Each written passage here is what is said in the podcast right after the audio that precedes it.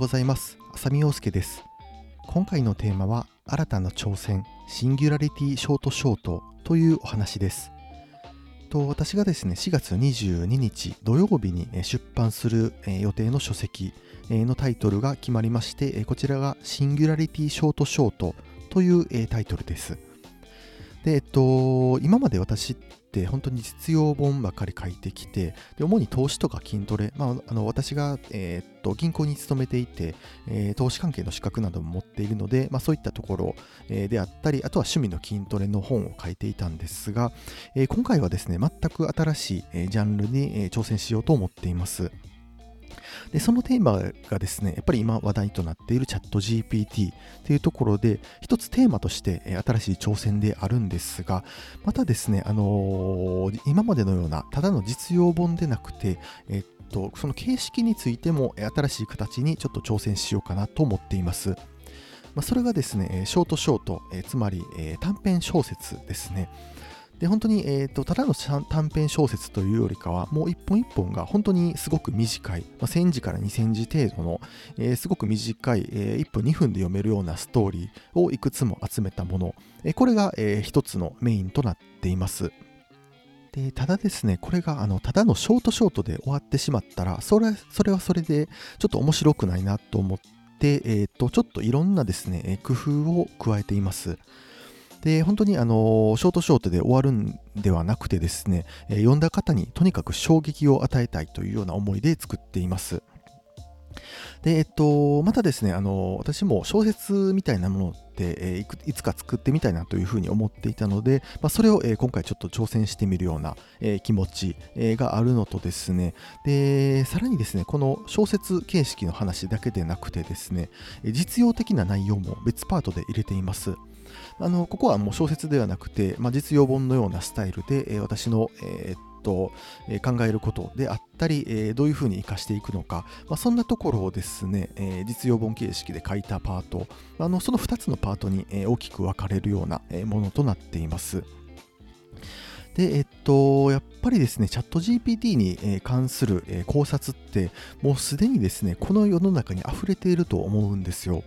あの、Kindle 本を見てても、チャット GPT の使い方だとか、まあ、チャット GPT でこうなるみたいな本ってもうすでにかなり出ていますし、ブログとかノートってそれ以上に出ているんですが、あのやっぱりあれ私が書きたいのは、そのありきたりな考察、ありきたりな、え使い方のところではなくてですね、えやっぱり少し視点をずらしたところ、あのちょっと変わった視点で、え何か情報をお届けできたらなと思って今回の本を書いています。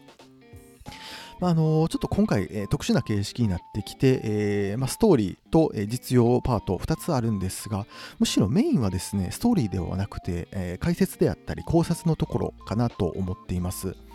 で実際に私がそのチャット GPT を使ってみて出力した文とかそういったものも載せてそのメイキングどんなプロンプトを使っているのか、まあ、プロンプトっていうのが指示文と言われるもので、えー、っとチャット GPT にどんな、指示を与えるとどんな、えーと文章が生成されるのかっていうところなんですが、まあ、そこもですね、私が使っているその指示文、プロンプトのところですね、えー、とどういうふうな考え方で、えどういうふうなことをしているのか、まあ、そんなところもお伝えできたらなと思っています。であとはあの考察部分に、え関して言うとですね、ちょっと前回の放送でも少し、えお伝えしたんですが、私がやっぱり気になっているのが、本当に今後の、えどうなっていくのか、まあ、間違いなくそのチャット GPT の出現によって、え今後の仕事の在り方とか、え社会全体って変わっていくと思うんですが、えそれに対してどういうふうに私が考えているのか、で、えっと、その変わっていく社会の中で自分がどういうスタンスで動いていけばいいのか、まあ、そんなところ、え本質的なところを、えなるべく考えて、え形にしてみたので、え興味のある方、ぜひ一度読んでいただければと思います。えー、そして最後に1点だけお伝えしたいのが、えー、今回の、えー、タイトルはシンギュラリティショートショート、えという、えタイトルにしているんですが、サブタイトルとしてですね、えつけているのが、チャット GPT へ送る人類からの挑戦状。